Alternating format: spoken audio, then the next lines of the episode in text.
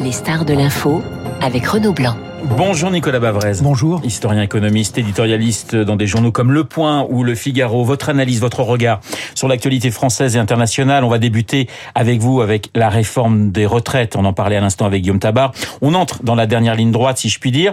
La réforme devrait passer en fin de semaine. Question toute simple. Êtes-vous soulagé? Je vous pose cette interrogation car vous avez écrit que la réforme embolise le pays tout en échouant à rééquilibrer le système. Réformette pour vous? C'est pas forcément une réformette, mais c'est vrai que c'est un, jeu quand même qui est un jeu un peu perdant pour euh, pour tout le monde. Euh, pourquoi? Pour le système des retraites, un système de répartition ne peut pas euh, supporter le, le, déficit. Or, la réforme devait rapporter le déficit sera 2030 autour de 13 milliards et demi. La réforme devait rapporter 18 milliards et on en a redistribué entre 6 et 8. Oui. en tout cas, aujourd'hui euh, l'objectif premier qui devait être le rétablissement du système euh, n'est pas acquis. Il y a un objectif secondaire, mais qui est très important euh, et qui est vrai, qui était sous rassurer les marchés et les partenaires européens. Et ça, si la réforme passe, ce signal sera plutôt euh, donné.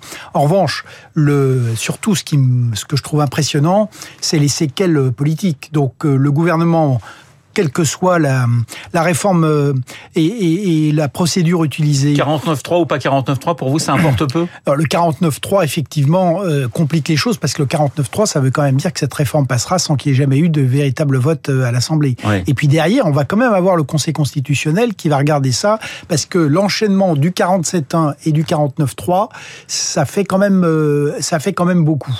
Euh, et donc, je pense qu'il y a un risque de ce côté-là, mais surtout, ce qui est impressionnant, euh, c'est, j'allais dire, le, euh, le fait que plus ça va, et même si elle passe, plus cette réforme est impopulaire. Et puis, il y a un effet de dégradation de la démocratie dans notre pays qui est quand même euh, impressionnant et, inquiétant. Ce qu'on a vu, euh, le spectacle offert par l'Assemblée nationale est, quand même euh, affligeant. Et ça, ça va peser, euh, ça, ça, pèse durablement, parce qu'on voit que ça essaime durablement sur les comportements. Il suffit de regarder ce qui s'est passé avec le garde des Sceaux cette semaine. Et c'est bras d'honneur, effectivement, du côté de, la droite. Vous parliez justement des, Français face à cette réforme des retraites. Quels que soient les instituts de sondage, on est à 7 Français sur 10 contre, contre la réforme. Euh, comment vous expliquez justement ce, rejet massif des Français? À, à votre place, il y a quelques quelques jours, Jérôme Jaffray estimait que pour les Français, eh bien, la réforme des retraites, c'était une sorte d'acquis social. Non, mais la retraite fait partie du cœur du contrat politique et social en France. C'est pour ça qu'on a à chaque fois, j'allais dire, ce degré de, de, passion et de difficulté quand on veut bouger le système, ce qui n'est pas du tout le cas dans la plupart des autres pays où c'est considéré comme des mesures techniques. Alors, ça ne veut pas dire que euh, tout se passe facilement, mais on n'a pas du tout la même charge politique. Donc chez nous, ça fait partie du cœur du contrat politique et social. Mais ça veut dire que le gouvernement, pour vous, a, mal expliqué, a mal expliqué cette, cette réforme. Elle a parlé au débat, le non, gouvernement seulement le gouvernement, si vous voulez, depuis le début. On a parlé de réforme a... juste, ensuite non. on est revenu un petit peu en arrière. Ensuite, voilà, voilà. Est-ce qu'il y a eu de, y a deux problèmes. Il y a un deux problème problèmes. à l'allumage, en quelque sorte bah, Il y a un problème fondamental, c'est que le président de la République, il y a trois ans, a défendu euh, une réforme qui était exactement l'inverse de celle-ci. Et qu'il y a trois ans, tout ce qui est dans cette réforme-là, il l'a systématiquement démoli en expliquant que ça n'était pas un problème. Il n'y avait pas de problème d'équilibre financier. La réforme paramétrique était surtout celle qu'il fallait éviter. Et, il ne s'est jamais expliqué sur son virement. Donc c'est ça le problème de, le premier problème euh, de fond. Ensuite, effectivement, la, deuxième question, c'est que, comme je dis, il il y a deux seules vraies raisons on ne peut pas avoir de déséquilibre dans un régime par répartition. Et deuxièmement, la pression est quand même en train de monter fortement sur la dette française et il fallait donner un signal positif au marché et euh, aux partenaires européens. Ce sont les deux vraies raisons. Effectivement, ensuite, on a complètement brouillé le message. On a dit que c'était pour la transition climatique, que c'était pour la dépendance, que c'était pour euh, euh, la justice. De toute manière, avec un système qui est complètement éclaté entre les régimes spéciaux le fait d'avoir une, une quarantaine de, de, de, régimes de retraite euh, différents, euh, on trouvera toujours des injustices dans un système aussi éclaté. Ce matin, dans les colonnes du Figaro, vous signez un article intitulé Repenser la, la transition écologique. Vous dénoncez le retard de la France et de l'Europe hein, sur les États-Unis et sur la Chine. Vous rappelez que l'objectif, ce n'est pas la baisse de la croissance, mais la décarbonation de l'économie. Oui, on s'est complètement trompé. On s'est planté. Ah mais euh, radicalement oui. Ben, il suffit de regarder le, le, le cas hallucinant de, de, de l'Allemagne où sous prétexte de transition écologique, l'Allemagne a dépensé quand même plus de 500 milliards d'euros pour se mettre dans la main complète de la Russie euh, sur le gaz et pour euh, recarboner tout le système européen avec du charbon. Ouais. Et ces principes ont été validés par l'Union européenne et d'ailleurs par la France puisque maintenant on commence à, à réaliser, mais ça fait quand même euh, maintenant pratiquement 20 ans que la France a saccagé sa, sa filière nucléaire qui était un atout majeur pour la euh, pour l'énergie, pour la compétitivité, mais aussi pour la transition euh, écologique. D'ailleurs, dans ce dans ce papier dans le Figaro, vous dites de, de, il faut donner sa place au nucléaire. Là, les Français sont pour euh, le nucléaire si on regarde les sondages. Bah, là aussi, il y a eu, il y a eu clairement un basculement, Ouais. je, je, je, je pense. Mais il y a eu pendant euh, deux décennies, il y a eu un, euh, un effet de, de, de, de martèlement de, de, de euh, systématique antinucléaire qui a porté des, qui a qui a eu des effets considérables et qui a eu des effets considérables, y compris dans l'administration, euh, qui est qui a complètement basculé, qui est complètement biaisé euh, et qui est entre les mains de, de, de militants euh, et qui ont poursuivi effectivement l'éradication du l'éradication du nucléaire. Les Et- fissures aujourd'hui dans a- certaines centrales, c'est pas la fête des, des, pas le fait des, des non, non, mais que EDF et sa part Ouais. de que EDF et sa part de responsabilité, c'est une entreprise aussi qui a laissé à l'abandon son système de production. Ça été vrai, ça a été vrai de l'hydraulique aussi. Donc euh, il y a un ressaisissement à faire du côté d'EDF qui est euh, qui est évident. Donc euh, simplement. Cette entreprise était quand même entre la main de l'État. Elle l'est encore plus aujourd'hui à 100%. Et, le principal dysfonctionnement d'EDF, c'est quand même sa gouvernance avec des injonctions qui étaient complètement contradictoires.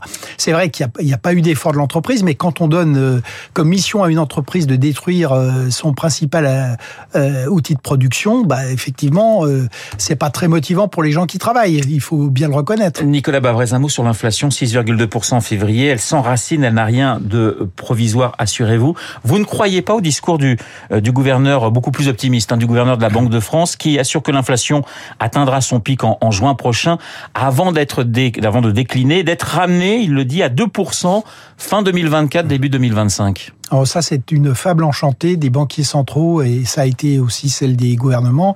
Et c'est la marque, euh, j'allais dire, de, de de gens qui sont dans le déni. C'est un peu comme pour la guerre, si vous voulez, même si c'est des idées qui sont pas plaisantes. Le monde a changé avec l'invasion de l'Ukraine. Le monde a changé avec euh, et nous sommes dans un autre cycle. Donc il Ouais. faut bien comprendre que le cycle qui a démarré avec la mondiale 89-2022, c'est terminé. C'est terminé pour euh, la baisse des taux euh, et la baisse euh, des prix. C'est terminé aussi avec euh, la mondialisation qui a éclaté. Et il faut bien voir que pourquoi est-ce qu'on va avoir...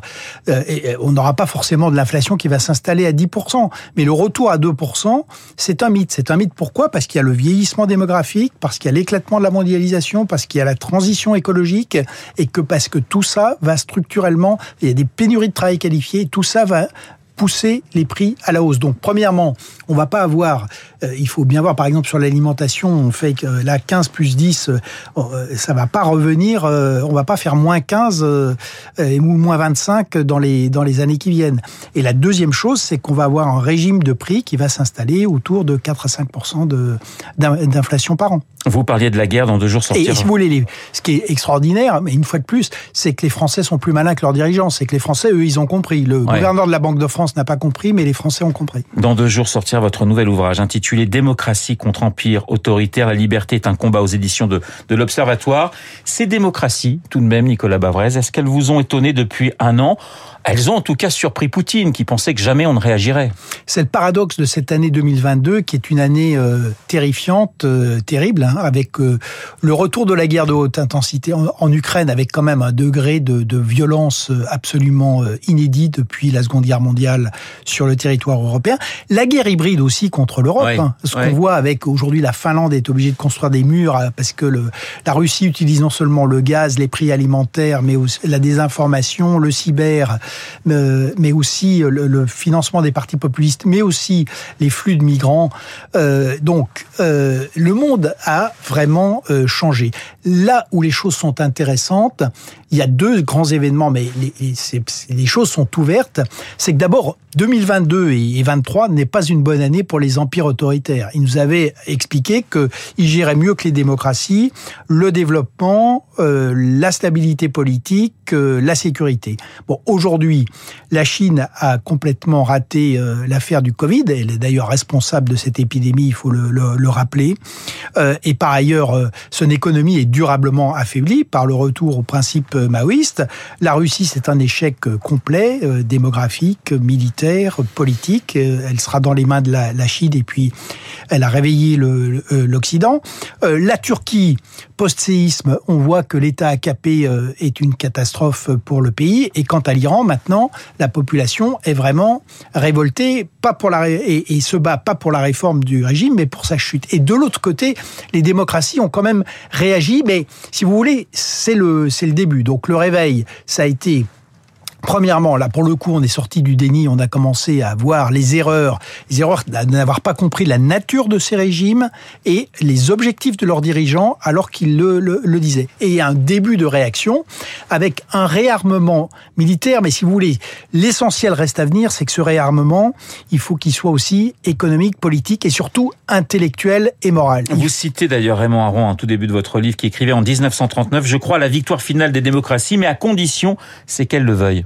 Mais euh, Raymond Aron, comme toujours, a, a, a, tout dit. Quand on regarde aujourd'hui les démocraties, euh, en termes de ressources, que ce soit de, de, de capital humain, euh, de capital économique, euh, de capacité, parce que si vous voulez, dans le monde entier, le paradoxe, c'est que chez nous, la liberté, euh, les gens n'ont plus foi dans la liberté, un certain nombre ne veulent plus se battre, voire euh, basculent dans le, le populisme, qui est une arme de destruction massive de la démocratie. Mais dans le monde entier, on a aujourd'hui des gens qui risquent leur pour la liberté. En Ukraine, euh, évidemment, mais on en a aussi euh, au Myanmar, on en a à Alger, on en a euh, en Russie, on en a même en Chine. Et, donc, il faut entendre ce message et il faut que les démocraties réagissent.